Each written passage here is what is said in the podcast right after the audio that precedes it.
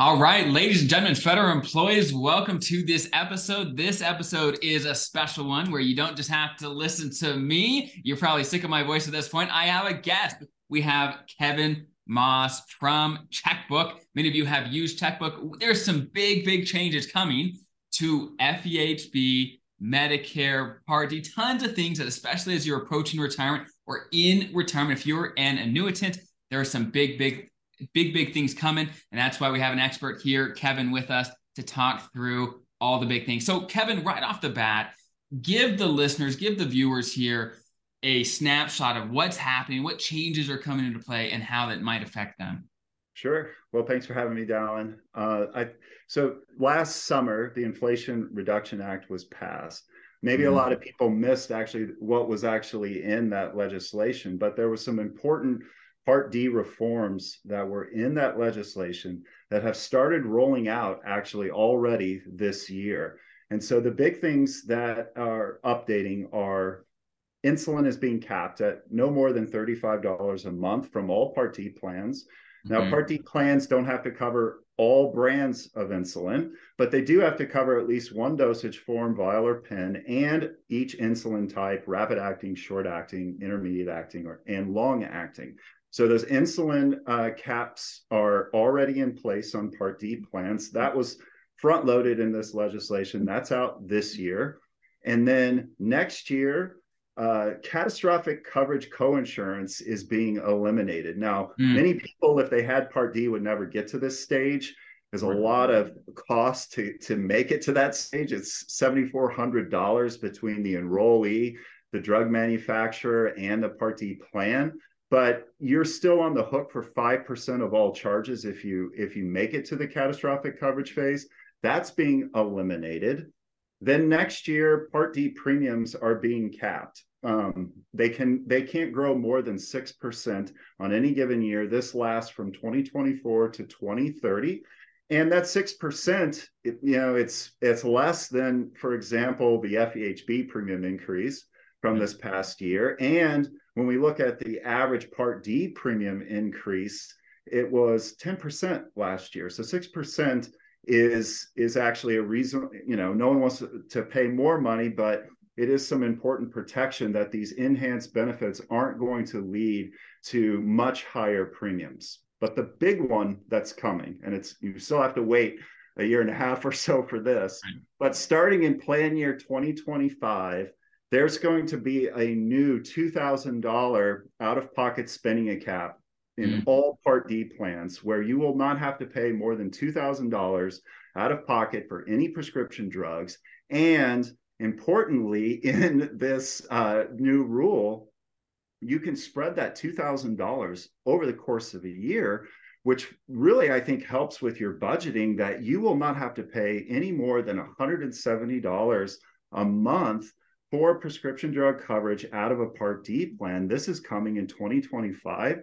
Mm. So that $2,000 out of pocket spending cap is much, much lower than what we see from most FEHB plans, where that catastrophic cap for a self, uh, or excuse me, a self only enrollment can be as low as 1500 but as high as 9100 so any federal annuitants that have average or high prescription drug costs they manage chronic conditions or they're treating you know cancer or some other diseases this is mm-hmm. going to be really important for you to be monitoring um, part d.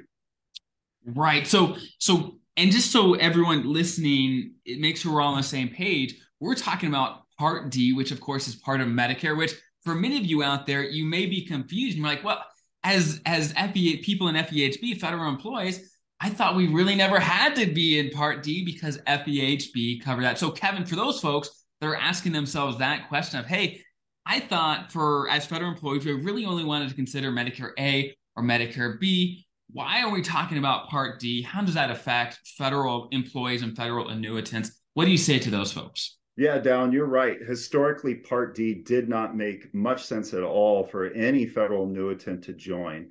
Mm-hmm. Um, you know, the, the, what's true is that the prescription drug coverage from almost all FEHB plans was at least as good or in many cases better than what you could get from a Part D plan. And importantly, you didn't have to pay an extra premium in order to get it. It came with your regular health plan premium. So it didn't make a lot of sense to take Part D.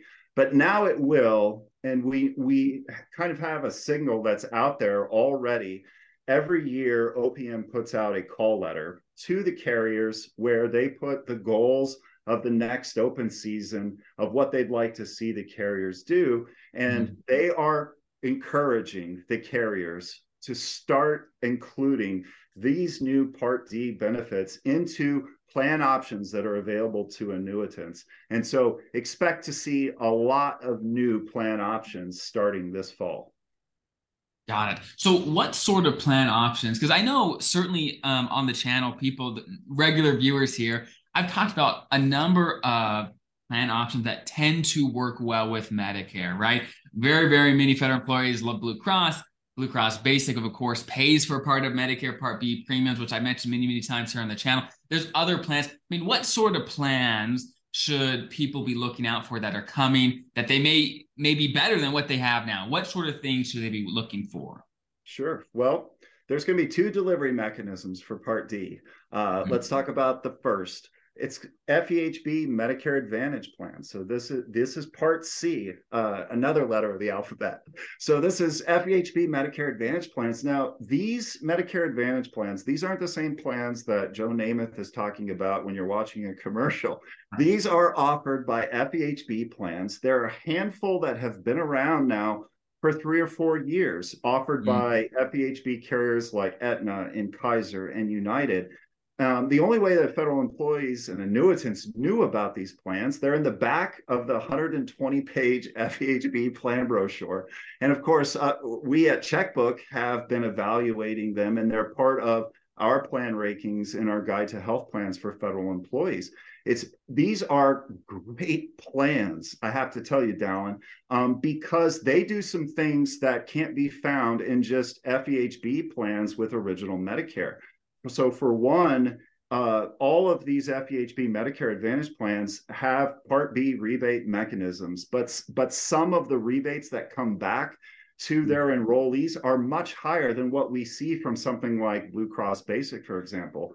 The United plan, for example, it's $150 back. It's almost the entire Part B premium that's being rebated back to you. And hmm. importantly, zero dollars for out of pocket healthcare expenses when you see a provider that mm-hmm. accepts Medicare. And the only thing you, you're left to pay is prescription drug costs. And now, with these Part D reforms, your out of pocket prescription uh, drug costs are going to start going way down. So these plans are, are really great plans. They have been great plans for a while. They're probably mm-hmm. the least expensive plan for most folks um, and expect to see more um, in the future. OPM is now asking carriers to offer more of these Medicare Advantage plans.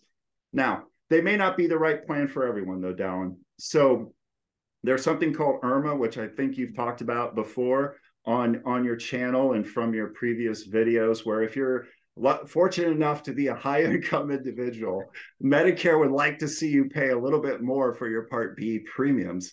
And in this particular scenario, because Part D is packaged into this Medicare Advantage plan, you get hit with IRMAA twice.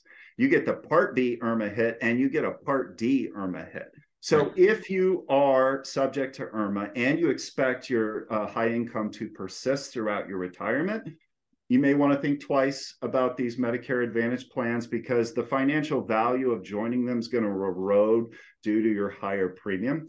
Uh, a couple other things to, to keep in mind is that if you spend a large amount of time overseas, these Medic- uh, FEHB Medicare Advantage plans don't have routine healthcare overseas besides the United Healthcare plans.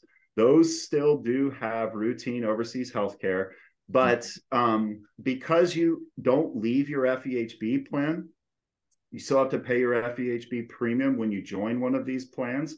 You still have your emergency overseas coverage that every FEHB plan provides. And then the final word of caution is the plans will say that you can go to any provider that accepts Medicare, but there are some examples where certain provider networks may be excluded. So you do want to do your homework, double check, check those provider networks, provider directories for any providers that are important to you to make sure that you will be able to continue to see those providers.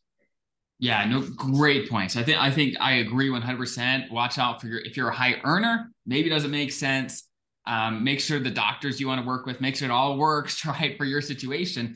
But so Kevin, I I talk to hundreds of federal employees um, personally, of course, thousands and tens of thousands of people uh, via YouTube and all, all these different places, and I get pushback all the time of people say, "Hey, look, I've been I've been on my Blue Cross plan or I've been on this plan my entire career.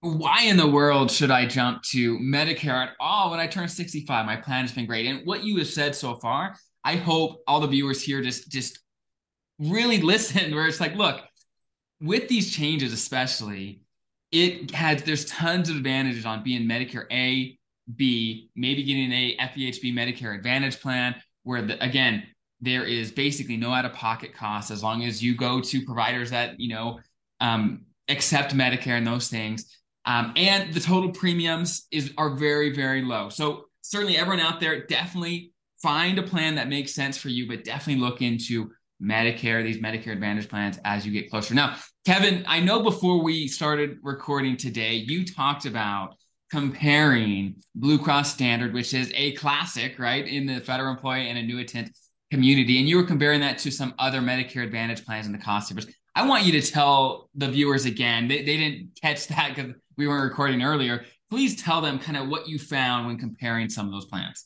Yeah, sure. So you know, Dallin was asking me about Blue Cross Standard, and you know, what would I say for people who love Blue Cross Standard? And I will say, Blue Cross Standard is an amazing plan. It gets very high customer service marks. It generally has a very deep provider network. It's a plan that allows you to go out of network. Um, it has a very deep uh, formulary where they they co- they're covering many prescription drugs. And then I can also say that it's one of the most expensive plans available to federal employees.